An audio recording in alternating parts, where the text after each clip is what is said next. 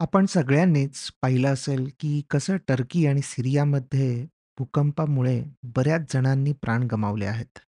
ही फारच दुःखद घटना आहे आणि आपण सगळेच त्यांच्या दुःखात एकत्र सामील आहोत.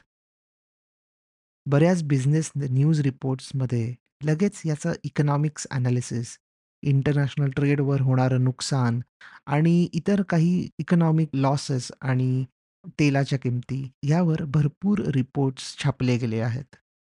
यावर एक छोटंसं बोलायला मला आवडेल. ते म्हणजे की अशा टाइपचं रिपोर्टिंगमुळे इकॉनॉमिस्ट किंवा फायनान्शियल बॅकग्राऊंडमधल्या लोकांना डिह्युमनाइज किंवा अमानवीकरण केले जाते. जे मला कुठेतरी पटत नाही. जरी प्रत्येक गोष्टीचा इकॉनॉमिक इम्पॅक्ट असणारच आहे, कुठेतरी अशा पद्धतीचं रिपोर्टिंग केल्यामुळे इमोशनल किंवा सेन्सिटिव्ह भाग बाजूला टाकला जातो, असं मला वाटतं. So before talking about the main topic हे मला तुम्हाला सांगायचं होतं. आता आपण मेन टॉपिकवर येऊयात, जो आहे अर्थक्वेक इकॉनॉमिक्स. म्हणजेच काय, की एखाद्या भागामध्ये भूकंपामुळे वेगवेगळ्या पद्धतीचे बदल होऊ शकतात आणि ते कुठल्या प्रकारचे बदल आहेत, यावर मी या एपिसोडमध्ये तुमच्याशी बोलणार आहे. एपिसोड स्टार्ट करायच्या आधी एक छोटीशी अनाउन्समेंट. इकॉन गली मराठी पॉडकास्टला तुम्ही सर्वांनी आत्तापर्यंत खूप छान प्रतिसाद दिलात. हा पॉडकास्ट प्रोड्यूस करणं सोपं नाही आहे. रिसर्च करणं, इंग्लिशमधून मराठीत ट्रान्सलेट करणं, स्क्रिप्ट बनवणं आणि मग रेकॉर्डिंग आणि एडिटिंग हे सगळं पकडून कमीत कमी एक अख्खा दिवस द्यावा लागतो. या व्हेंचरमधून मला फायनान्शियली काहीच फायदा होत नाही, पण मानसिक समाधान नक्की मिळतं. तुम्हाला जर असं वाटत असेल की ह्या पॉडकास्टमुळे तुम्हाला थोडा तरी फायदा होत आहे तर तुम्ही देखील हा पॉडकास्ट प्रोड्यूस करू शकता. तुम्ही माझी एक कॉफी स्पॉन्सर करू शकता किंवा माझा अख्खा लंच शो नोट्समध्ये बाय मी अ कॉफी या वेबसाईटची एक लिंक आहे. ती ओपन करून तुम्हाला हवी तितकी अमाऊंट टाकून तुम्ही ह्या पॉडकास्टला सपोर्ट करू शकता. Thank you once again for all the love and support Let's go back to the episode.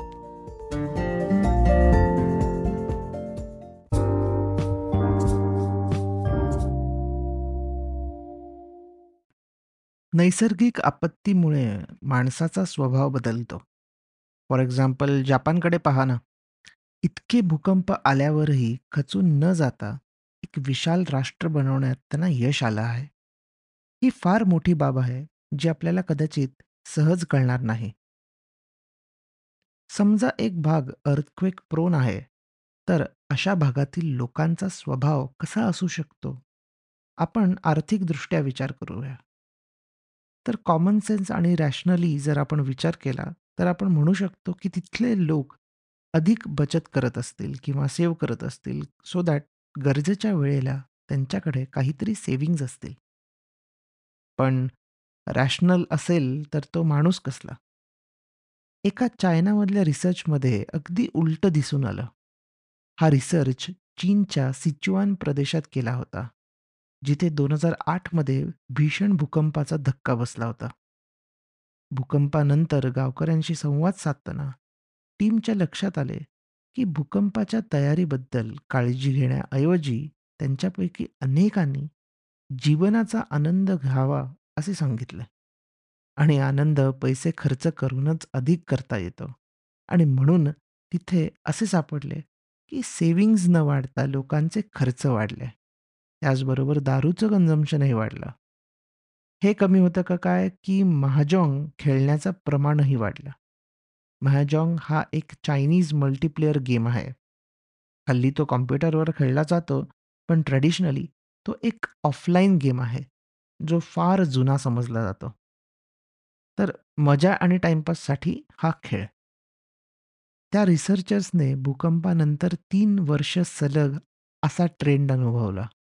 अगदी लाँग टर्ममध्ये कसे बदल हो आहेत हे त्यांना काही पाहता आले नाही. देअर आर चान्सेस की ह्या सवयी त्यांना अजून असतील किंवा असंही असू शकतं, की जुन्या आठवणी अचानक कुठल्यातरी कारणामुळे पुन्हा आल्या असतील. तर त्यांनी पुढच्या भूकंपाची तयारी करण्यासाठी काटकसरीने राहायला सुरुवात केली असेल. काय माहिती एक्झॅक्टली काय झालं असेल आणि ही अशी गोष्ट आहे, की दोन्ही केसेस प्रॉपरली आपण समजवू आणि इमॅजिन करू शकतो. बरं. त्याचबरोबर असंही आहे, की श्रीमंत स्वतःला चांगल्यापैकी इन्शुअर करतात आणि त्यामुळे कुठल्याही प्रकारच्या आपत्तीचा त्रास हा गरिबांनाच जास्त होतो. पण इकॉनॉमीसाठी एका अर्थी थोडासा फायदाही असतो. कारण शहराला पुन्हा बांधायचं असतं. त्यामुळे वेगाने सगळीकडे काम चालू असतं. क्रिएटिव्ह डिस्ट्रक्शनला देखील स्कोप मिळतो.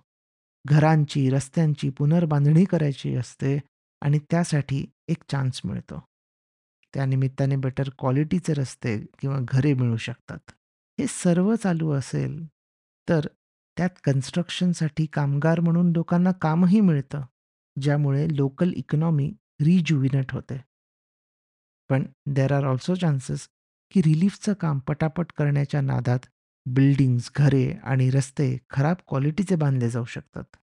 परमिशन्स देताना नीट इन्स्पेक्शन होणार नाही, असंही होऊ शकतं. त्यात करप्शनचे चान्सेस देखील वाढतात. काहीही होऊ शकतं. आणि म्हणूनच कोणत्याच पॉसिबिलिटीजचं एक ठाम उत्तर देता येत नाही. 99च्या ओडिशाच्या सुपर सायक्लोनच्या उच्च मृत्यूदरामागे भ्रष्टाचार हे एक मुख्य कारण असल्याचेही सुचवले जाते. जर बेसिक इन्स्टिट्यूशन्स आधीपासून भक्कम नसतील, तर या संपूर्ण प्रोसेसमध्ये नको तिथे सगळे अडथळे येऊ शकतात.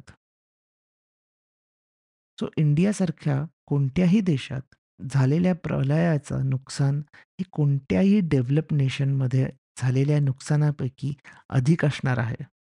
कारण इन्स्टिट्यूशन्स स्ट्रॉंग नाही आहेत. बरं, हे इकडेच थांबत नाही. भूकंपाचे राजकीय पडसादही असतात. काही रिसर्चेसमधून असं समोर आलं आहे, की भूकंपानंतर प्रो डेमोक्रॅटिक पार्टीज जिंकायचे चान्सेस वाढतात. पण देअर आर ऑल्सो चान्सेस, की त्या भागात जर कोणी एकाधिकारशहा किंवा ऑटोक्रॅट राज्य करत असेल, तर त्या लीडरला सिंपथी किंवा चांगलं बचाव कार्य करण्याबद्दल वोट्स मिळू शकतात आणि त्यामुळे तो लीडर आणखीनच डेमोक्रॅटिक व्हॅल्यूजपासून दूर जाऊ शकतो. Anything can happen. आता सध्याच्या टर्कीचं सरकार आणि त्याच्या पॉलिटिकल आणि इकॉनॉमिक लाईफमध्ये काय फरक पडेल, हे आपल्याला नंतरच समजेल. पण कोणकोणत्या लहान-सहान गोष्टी घडू शकतात, यावर तुम्हाला विचार करायला लावण्यासाठी केलेला हा प्रयत्न. तर टर्की आणि सिरियामधले ते दृश्य पाहिल्यावर मनापासूनच खूप वाईट वाटतं. लास्ट इयर मी टर्कीला जाऊन आलो होतो. त्या भागात नव्हतो फिरलो, पण still it feels very bad. आणि भारत सरकारने इतर अनेक देशांसारखे रिलीफसाठी सामान पाठवलं आहे.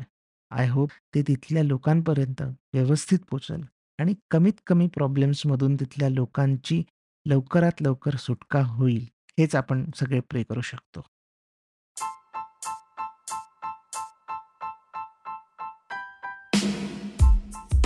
तुम्ही हा episode Spotify, Econ Gali website आणि लिडिंग पॉडकास्ट ॲप्सवर ऐकू शकता. मी दर सोमवार, बुधवार आणि शुक्रवार नवीन एपिसोड्स घेऊन येतो. तुमचा फीडबॅक आणि सजेशन्स शो नोट्समध्ये दिलेल्या माझ्या ब्लॉग, लिंक्डइन किंवा ट्विटर अकाउंट्सवरून मला नक्की कळवा.